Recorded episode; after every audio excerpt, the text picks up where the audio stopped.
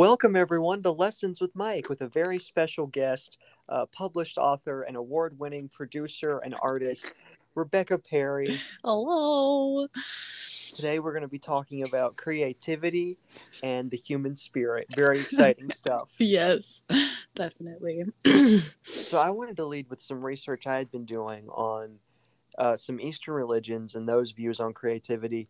Um, if you look at the chakras, what's very interesting to me is the sacral chakra, right right above your navel, Mhm. is where uh, creativity is allegedly located. And what's interesting is creativity is also connected with sexuality. Mhm. Um, that's actually really interesting because um, a couple weeks ago, I made all of my friends take a chakra test, and um, myself included.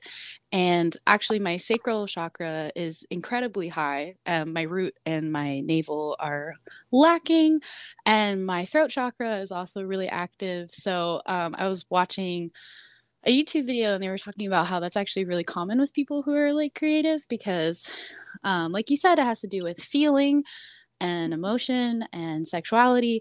Um, and then your throat chakra also being with like expressiveness and using your voice to talk about your truth and like what you believe in. And even more interestingly is that um, I know like uh, you'd asked me to or I had offered I had offered to write a song and I hadn't done it and I and I I, I was realizing I was like wow I'm in such a creative slump and I had been having all these dreams about me trying to like seduce men like which was really weird. Um and I like all of these men were actually people that I really looked up to creatively. Um and I kind of like dinged in my head of like I think my subconscious is trying to tell me that like something is like not working the way that's supposed to if that makes sense. Like yeah. like i'm like something is blocking me from my creative flow right now and i'm like trying to get back into it so it's really cool that you brought that up because i also wanted to bring that up so yeah. Oh, that's awesome. We're on the same wavelength. Yeah I, I have always wanted to actually create something, but I suck at most things. oh my gosh like I, I've never been any good at singing. I can't sing. I can't draw. I took Hmm. piano lessons for a little bit, but I didn't have the patience for that. So when I got the idea for this podcast, I was like, finally something I can create, and I've been having so much fun with it. oh that's there was so one good point- I was putting episodes out like every day at one point. It's so much fun doing this, hmm and you learn so much about different people and different perspectives. I've had. Uh, I had um, a medical student on in one episode, and that was a very interesting one. We talked about his experiences, and it's just it's so interesting. And I'm really happy to finally have a creative outlet. And I've got to say, once you have an outlet, this is my first time having like a big creative outlet. But all my stress with work has gone down. Mm, All my stress in a lot of other areas has gone down wow it's to the point where instead of you know spending time stressed out all that extra time is going towards this Right. That's so that's really cool. Like like just having like do you feel like it's like that sense of purpose outside of just like work? Yeah i well. feel like and a lot of jobs these days don't provide like the purpose of a job used to be to provide for yourself like back 200 years ago most people were either farmers or inventors of some kind right but now most jobs i don't feel like provide a sense of purpose Mm. and so it is really nice because because i work in a, a toxicology environment my only Mhm. purpose is pee in this cup okay thanks but but now i have this and this is just really nice to, to have this That's so cool. So what was like the original like inspiration for doing this? well the original idea I, this is the crazy story actually so i was in goodwill because i love going to goodwill and other thrift stores and i Mhm. found a hat that said lessons with mike and of course i had to buy it and then uh, this is a, if you know any hat people this is a problem we all have we'll buy 50 hats but we'll only ever wear one right. and so i threw my lessons with mike hat in the hat pile i just never wore it i always wore my other hat but the thing is like every few weeks we're like you know what i hate this hat and then we get another one yeah. That's how I am with like clothes in general. Yeah. Just have like three articles of clothing I wear for like six months and then I'm like, "Mm, I'm done now. yeah like i'll alternate between hats And so I picked up this hat and I was like, oh, let's, it's really cool that I found this. So I looked it up. I couldn't find it anywhere. I couldn't find any information about the hat. I couldn't find any other versions of the hat anywhere. So I was like, oh, this is a pretty unique hat. And I was wearing it. And a couple weeks later, uh, I was talking with my friend Drew, who is starting his own, um, who was at the time starting his own YouTube project. And I was like, you know, it'd be really cool to have something, just sit down, talk with people. And because mm. we have a lot of funny stories. And then I was texting Drew about and the idea it could be lessons with Mike, where we, mm. you know, mm. talk about a topic with whoever and hopefully it's entertaining and hopefully people learn something from listening. That's awesome. I feel like that suits you so well because I mean, I haven't spent too much time with you, but for what I've seen, you seem to be a very like sociable, like person, like draw a lot of people in and like um, you seem to be like able to have a lot of conversation about a lot of different topics. So it seems like a really perfect little fit for you as far yeah. as like a creative outlet. That's really awesome. Yeah, thank you. I'm I'm having so much fun doing it. Enough about me. Ah, I see what you're doing. fun. You're, you're, doing a psychological deflection trick. You're deflecting on me. No. so so what inspires you? Like what do you do to get out of these creative slumps? I think that like a lot of creativity is like actually comes from discipline, which unfortunately I'm not very good at. But like, it actually for me comes from like letting myself be like still, you know, mm-hmm. in silence, and actually just like showing up and doing the thing, you know, because like I was reading this book called uh, Big Magic. Have you ever heard of that? No, I have not. Oh, cool. Well, it's a it's a pretty. I haven't finished it, but it's it's a it's pretty okay so far. Um, it's actually by the lady that wrote uh, Eat, Pray, Love, I think, okay. and she talks about how like creative inspiration is actually like she believes it's more of like an external thing, um, and that it's really just about being open to receiving it Okay. And I kind of like that because I think that we put a lot of pressure on ourselves as like like a lot of creative or artistic people I know just like put a lot of pressure on themselves to like be this type of person that can like come up with all this content especially right now in like the climate that we're in where mm-hmm. everything's about like mass production of content and things and i just kind of like that idea of like just being like a open willing vessel of like oh i i just like i open up my awareness to like life and mm-hmm. um, i think a lot of times things just like kind of come to you from that space and um, and i am inspired a lot by other artists and my friends who are really passionate um, as well and like um, for me, beginning out with creativity, I think that it was just um, really a way for me to like express myself because I right. didn't really have like I have I've always had a lot of feelings. I've always been very like I just need to like get stuff out of me and I didn't really have anyone to talk to most of growing up so I think that you know it just kind of naturally ended up now uh, that that's interesting that you're using uh that that book talks about externally because we we grew up in or, or we grew up in similar settings i think from what yeah. i know. And a lot of religious aspects are in that. Like you have to you have to pray to receive um, uh, god's desire or god's will for you to do this. You have to you have to fast and pray and the lord will bestow energy on you and inspiration.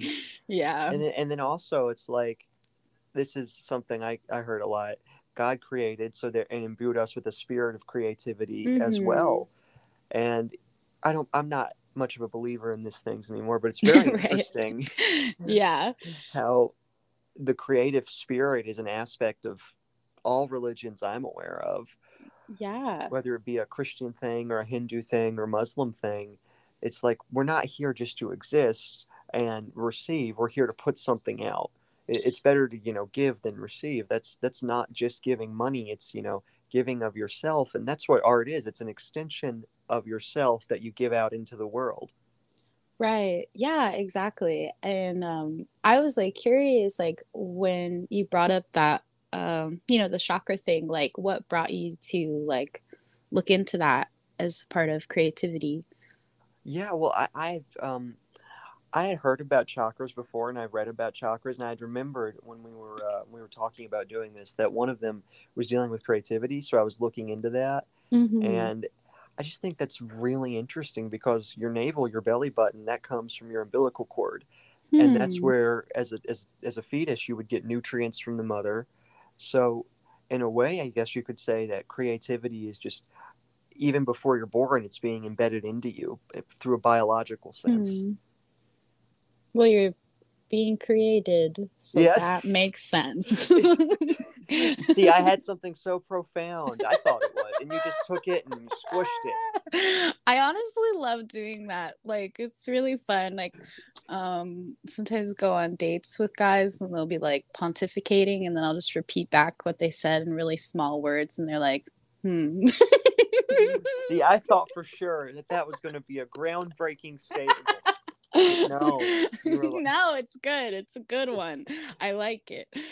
This Uh, is why you're the uh, the published successful musician. Oh my author. gosh, I'm not. I okay, let us just clarify for a second. I have not won awards yet. Um who knows what will happen in the future. But I appreciate I appreciate the belief, Mike. I do. No, no, you Um, you have won an award. You won the the Mike Hall Award for most interesting company name. Thank you. Oh, yes. Uh yeah, I honestly really need to get that tattooed on my body sometime soon. Yeah. Um I also can there be like a Mike Hall of Fame? The Mike Hall of Fame. Oh, I love that. Yay! And then all You the know- people on your podcast can be in it. I've always liked my name. It's it's Mike Hall, but Mhm. uh, when you say Mike Hall really fast, it sounds like Michael. Michael, Michael, Michael. I've always thought that was cool. It's like double, double name in the name. Very it's, neat. It's, an- it's like a loop. hmm, maybe I could use that in your intro song Yeah, whenever because, uh, my brain decides to write that. when- so I know you're working hard on it. Uh, this is how I yes, picture it. day and night. I picture you just, you know, burning through pens and pencils, like you're writing so fast. It just the fire starts to erupt, and you have to put out the fire, and that of course pushes back the progress. Yeah, yeah, it keeps burning up all the papers, and then I'm just like, I don't remember what I wrote. So You finally come out. You're like uh, Squidward uh, in that one scene where he has the papers and he looks all disheveled. Oh my gosh. Or like SpongeBob when he like spends like that entire time trying to write the essay and then it's just the The, really fancy. really fancy. I know. I mean I was like really impressed with his calligraphy skills, honestly. Yeah, uh, you know, I definitely could not write the word uh, that fancily, no matter how many much time I had. I I agree. Um I actually interestingly was like why I think I struggle with like um personally like creating for other people is like because I'm like I want it to be so perfect for them, you know, but so like nice. but but I'm just like that fear of like they're not gonna like it is like so like crippling sometimes, you know. It's just that insecurity I'm still working through, but Yeah, I've got to tell you, even with this, it's the same way. Because, like, I was dragging my feet on starting this because I was mm, like, oh, what if it's not well liked? What if it doesn't go over well? And then Drew, my friend Drew, was the one who was pushing me to start it. And he was like, I'll do the first episode with you, so that way you know it'll go well. that's sweet. Yeah, Drew, Drew's great. Yeah. And the first episode, even afterwards, I was like, oh gosh, I hate it. And I, would not edit the first few episodes. I was like, I hate the sound of my voice. I will not listen Mm. to this. yeah, but, it's like, hard. over time, I've gotten to the point where that doesn't bother me. And for the first time in my life, I can hear myself on a recording and not cringe. Hmm. it's a great, it's great. I hope everyone is able to work up to that themselves. Yeah, I definitely feel like it's another level of like self love for sure. Yeah, Like, like, I didn't even notice it until I was editing one day and was like, oh, that's weird. I'm not concerned with how I sound. That never happens. yeah, I think that's beautiful. Um, I think, yeah, that makes a lot of sense. And I could see where, like, for instance, like writing stuff, you can like edit it so much before somebody even sees it, you know, or Uh-huh. hears it. And with this, it's just kind of like I don't know. Like, unless this is me. Yeah, it's just it's just you, and it's like forever recorded, like Oh, yeah. the world. Yeah, I can see that being really intimidating for sure. Well, good job. Thank you. And then something else. This is a nice segue. You Oh, mentioned nice. how with writing you have time to edit. Uh, would you not think that you have something that you write, like as a Mhm. writer, and then you edit it down so much to be palpable or what you think would be more Mm. appealing to everyone else that it loses what makes it special? And in trying to make it better, you make it worse. Yes, that is a real thing for sure. Um, that's a that's a really great question. I it reminds me of, have you ever heard of the show Songland? I think it's on like NBC or something. Is that like where they have to like, where they put them all in a room and they're like, you can't leave until you write a song? No. No, that that'd be does that exist? Because that would be kind of yeah, funny. I, I've seen that on TikTok. have, like, Wow. that they're given like three words and they're locked in a room and they have like an hour to fully write and produce a song. Whoa, that actually sounds really cool. I yeah, and the songs that. always turn out really good too. It's like a, it's like a it's like an activity they do at a at a camp for musicians. Mm, okay, I actually think I've seen like like the product, like the end product of that, but I didn't realize it was like a whole thing. That's really cool. Actually, yeah, I could talk about that a little bit later, but like um I think Song Songland is like a show.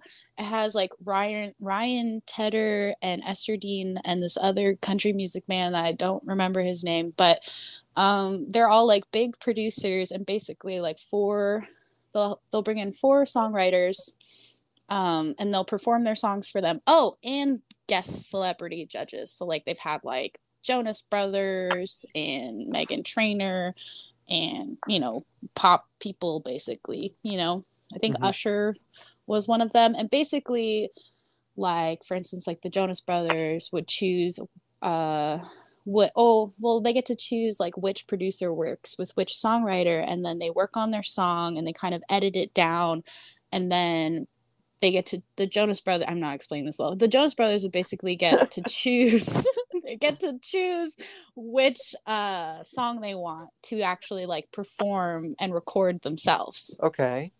Did that make sense? I can Yeah. So that. basically, let me let me repeat this back to you and see Okay. right. It's a competition, yes. and the winner of the competition gets the celebrity guest to perform their song. Oh my gosh. Thank see, you did the same thing I did. You just wow, thank you. Yeah. Yes, that's it. No, Small see, word do trick. Why use many word when few When word do? yeah. When small word do trick or few word, I don't know. but that yeah. sounds really fun. Yeah, but the problem with it to me is it's so sad because these people will like come in with these like really personal songs sometimes and, And, they're, they're like, like, "Oh, you lose." no well sometimes they're like yeah we can't use this but then other times they're like okay like how do we like engineer this to be as generic as possible so many people will relate to it and will want to listen to it and i'm just like ah. It's like you create uh, like the statue of David, and you're like, "No, I don't like that yet." Like it's like an episode of SpongeBob where they make that art sculpture, yeah and Squidward keeps putting little noses on it. yeah. Man, we just make lots of SpongeBob references here. Oh Let's yeah, every not an episode goes by. I don't think.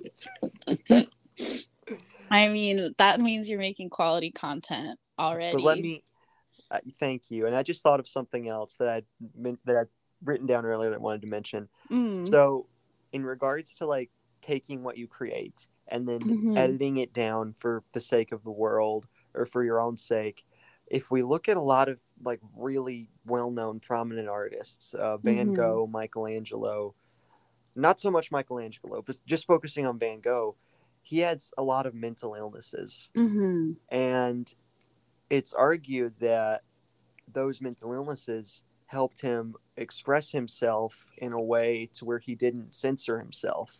Right. so that's something really interesting how something that could be looked at as a detriment uh, actually what's the word for makes better? Uh, improves creative output uh, blah, blah, blah, blah, blah, blah, blah. Did you yes. get any of that? Yes. Okay. Uh, yeah, actually, so there's this other podcast. Um, I guess it's called uh, uh blah, blah. What is it called? Actually, I think it's called Personology, Oh, yeah. and they talk about like prominent figures throughout history, but from like a cycle, like a like a Psychological. more yeah, like a more modern psychological lens Yeah. and they did had an episode on Van Gogh, and actually a lot of people think he had a form of like epilepsy that didn't manifest in seizures, but actually manifested in hallucinations. So a lot of people think that what he was painting was actually just like a direct representation of like what he was actually seeing. That's so cool. Even like the color distortions and things like that were like it was like actually him just expressing his very interesting perspective which i think is really beautiful because like in a sense like i'm really sad that he suffered so much at the same time but like that he inspired so many people through using that like not censoring his own flaws and like humanity you know Yeah. So suffering, in a way, produces art. i think it helps yeah Yeah, i think because- i think so Someone who doesn't have any any like trauma or any any personal experience to dwell from is not going to be able to express themselves as well as someone who has like it, you look at any piece of media and like uh, game of thrones for instance Mhm. uh, the first few seasons where it was actually based off George R. R. Martin's work are really good. But then once it caught up with that, the people who were behind the show were not, they were making it up themselves and it wasn't as good. yeah They moved on to other projects and didn't care as much. It was very obvious. Yeah, yeah. See, uh, do you do you know much about George? Is it Yeah. R. R. Martin? Do you know Yeah, much R- about his like background? No, I don't. Do you? No. Oh. I thought you were about to give me some really cool George R. R. Martin facts. No, I'm. I mean, I got through about four seasons of Game of Thrones, and I was like, "Wow, I'm really sad now. And I just didn't watch it. need to quit." Like it oh. was, yeah. Well- I'm really like impacted by like sad media. You know, it like makes like I'm already kind of a sad person, so it just like triples that sadness exponentially. So Well, let me tell you about George R. R. Martin. okay, so his family, his family used to be super wealthy, but then they lost it all. Oh, okay. So Martin, growing up, and this is I just literally pulled up his Wikipedia page. I was gonna say it was like the recesses of Mike's mind. yeah, I just let me just figure this. So it, it says here that he was reminded of how his family used to be rich every day when he passed what used to be his family's dock and house. Oh, that's sad.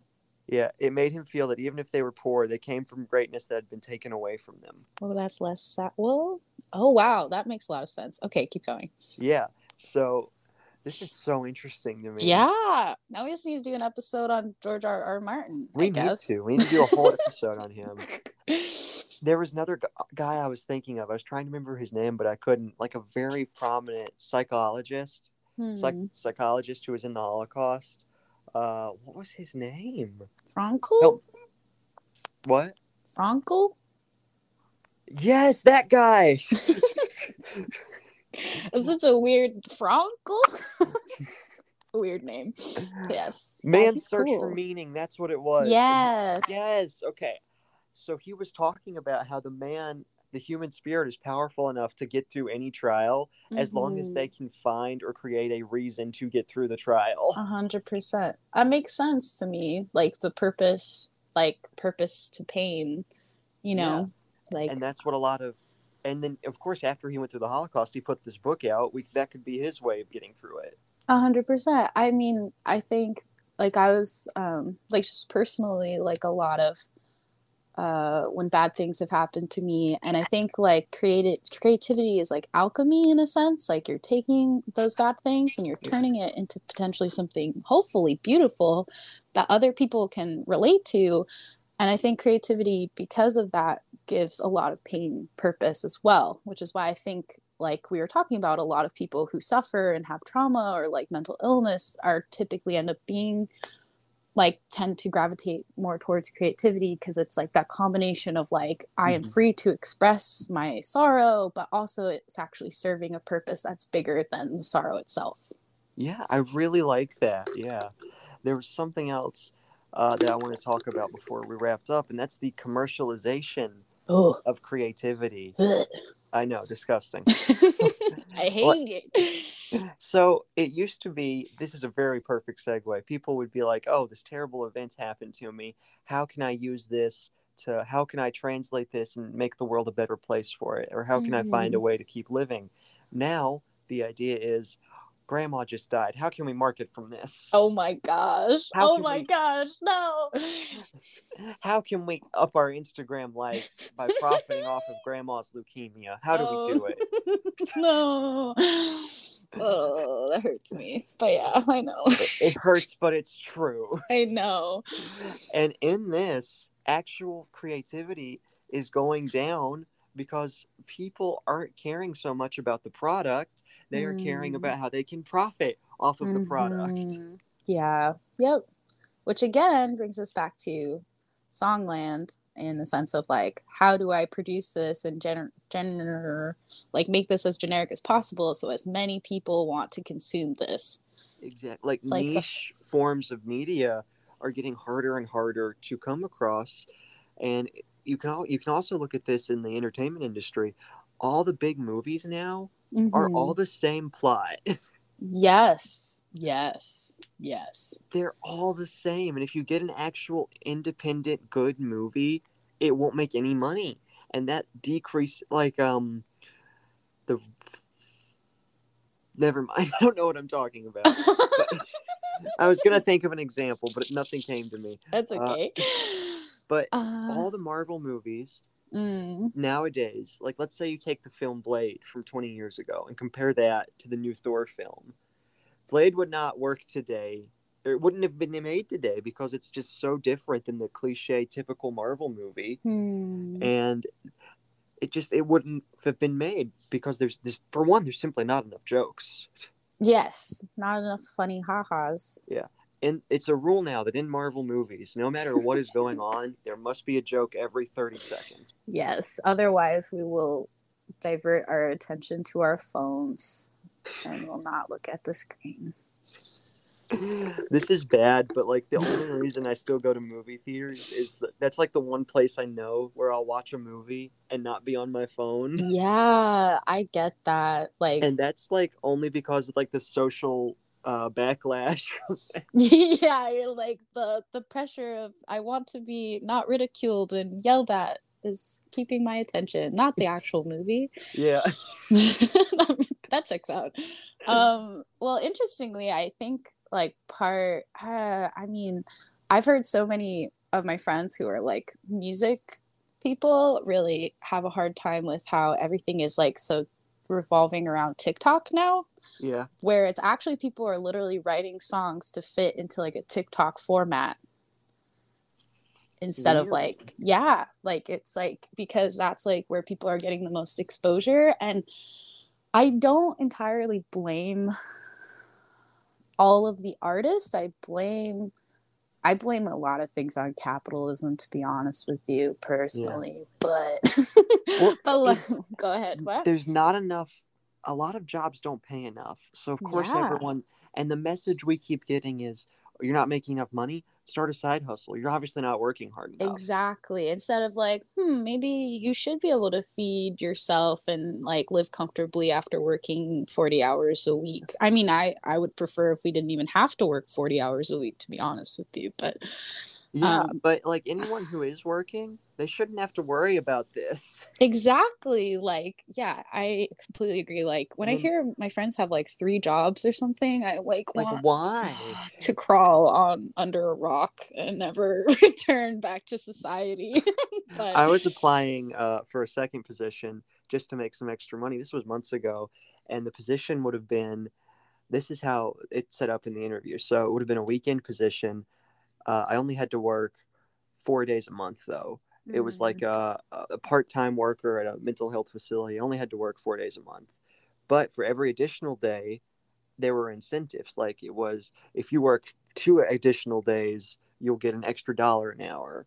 So Mm, businesses incentivize you at this point to work more. right. And if I had taken that job, I know me, I would have been like, okay, I'll be there every single every single Saturday and Sunday. I will be there. Right. Yeah, it's like it's wild because we it's like just surviving it sometimes I feel like is like like them dangling like a carrot in front of us on Yeah. like a treadmill. It's just like Mhm. never ending. And it's like I think about too how um have you ever noticed like how so much so many people in like Hollywood or even like the music industry come from wealth already or they're like born into it? And I'm like hmm like I wonder if the reason we're stuck in these ruts is because it's just the same perspectives and the same people just spewing out the same stuff over and over again because we're not actually allowing for the voices of maybe like like maybe if this person didn't have to work like 60 hours a week they could actually contribute to like society and the creative culture around them but we're like suppressing our our potential you know like as just like a whole society by just keeping the elite Mhm. in the power and influence Yeah. you know Individuality is being suppressed Mm, because think about it. Let's say someone does work 40 hours a week and they decide to start uh, songwriting. They mhm. spend hours on a few songs and they they think to themselves, well, this isn't making me any money. I could be taking a second job right now to make Yeah. money. I just don't have time for this. A hundred percent. Yep. That's a very real thing. I know so many people who just like gave up making music because it wasn't profitable enough. And it's not because they're greedy, but it's because like when it comes you down to, to, it, yeah, it's either like literal starving artist or like, yeah, I gotta like do DoorDash for 20 hours this week on top of my regular job, you know? It's it's absurd that we people even have to work more than one job just to barely survive. It's ridiculous. Yeah, and I think I do think a lot of beauty comes from I'm not going to say like my brain uh, when I think about like for instance like Maslow's um hierarchy of what is it hierarchy of needs. The needs hierarchy of needs, yeah. yeah so when I think about that I naturally want to be like well if we could all like ascend past you know the base level of like getting our physical safety needs met then maybe we could like focus on more things like creativity and expression but at the same time when i do that i realize that i'm kind of disqualifying people who have been in survival mode from being able to access creativity which i think is like too much of a generalization because i do think a lot of cultures that you know are still in poverty or still you know don't have security still produce a lot of beauty and uh, like a lot of um like wealth culturally and like creatively so i'm not i don't know it's not like a Well, no, I, I get what you're saying. Let's take Yeah. it back to the very beginning. Like even the cave people Mhm, who didn't have any of the modern technologies we have, mhm. who had to spend most of their time hunting for food and berries, right and were constantly concerned about survival. They even had time to be creative, like cave paintings. Uh, they were there's examples of cave of well, cave people might not be the correct term. Uh, Neanderthals, early humans. Mhm. There's examples of them playing sports. There's examples of them uh, killing mammoths not for food but for fun because they'll see the carcass hasn't been fully eaten. And Mm. there's examples of all kind of things they did that was beyond survival, even when survival was like their primary thing to do. Right.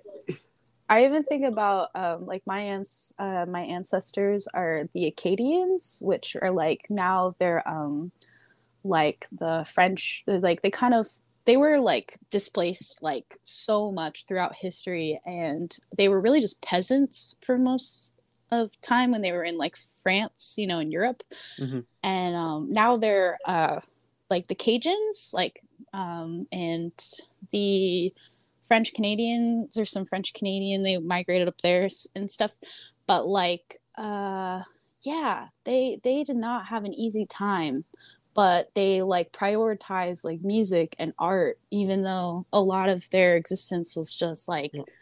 Being like moved from one place to another by one oppressive government or whatever like you know and like And So that think- wasn't that wasn't just like a, an individual thing that was a societal thing at large where the people were like okay look i know times are tough but we have to find time uh, to get to focus on these things because otherwise we'll end up with a population full of angry miserable people and you know angry people with no prospects do crazy things. Mm, yes well once again it's like man we just keep circling back. It's like the whole suffering you know the whole suffering thing i think can really lead to a lot of beautiful unique forms of expression. Um, so and then that gives purpose and that you know wandering or exile or whatever you know the yeah. exile of the soul or of your actual body. Um so yeah i don't know it's it's interesting because i do have those conflicting ideas of like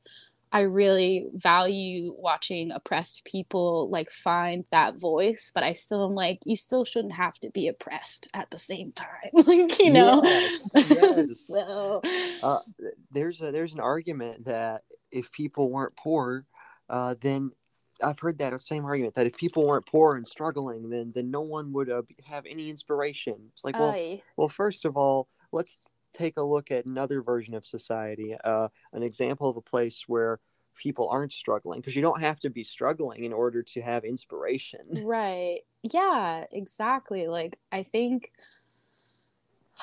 yeah, I don't know. I think it's like, maybe it's like uh, not a respecter of persons to some degree, but I don't know. I'm still know. mulling over that one for we'll sure. Figure that one out. Yeah, I mean, twenty years is, or so. Yeah, life is full of like it is, but it isn't, but it is, but it isn't, and it's um I think probably like that middle space is the the more like accurate or maybe close to it. I'm not sure. I'm not well, a moderate, just to be clear, but yeah.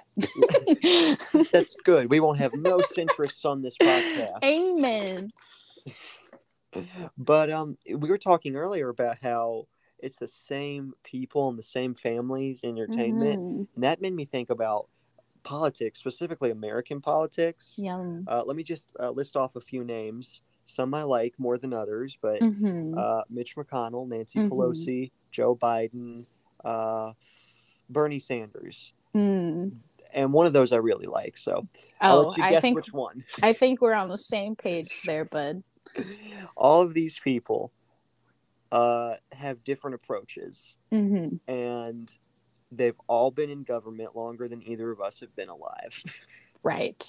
And there's other people that I could name too, but I don't really see the value in a government ran by octogenarians who have been in power for about double the time that me and you have been alive.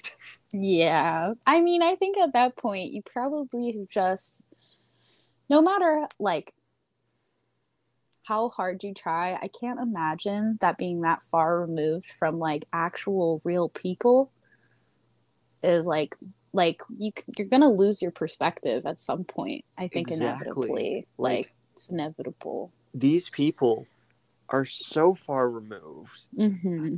Like even if you go back in time 40 years ago to when they first started out, there's that's that was like what the 1970s, the 1980s, that time period. The issues that were concerning then have changed significantly. Yes, society has changed significantly. Yeah, but you have people in power that are still living and acting as if there has been no change.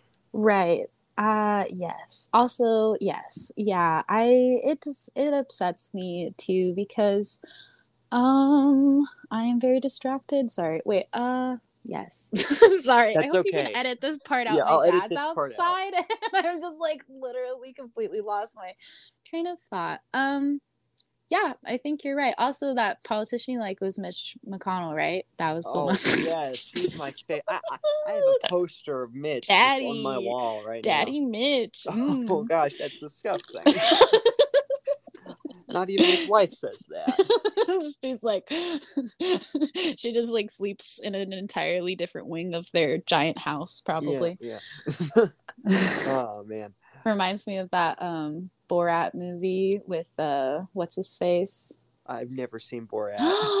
You've never seen Borat? no, I'm behind the times. I know. Oh no, I think you'd like it. I you'd probably like it. would. Yeah. Yeah, it's good. It's good stuff.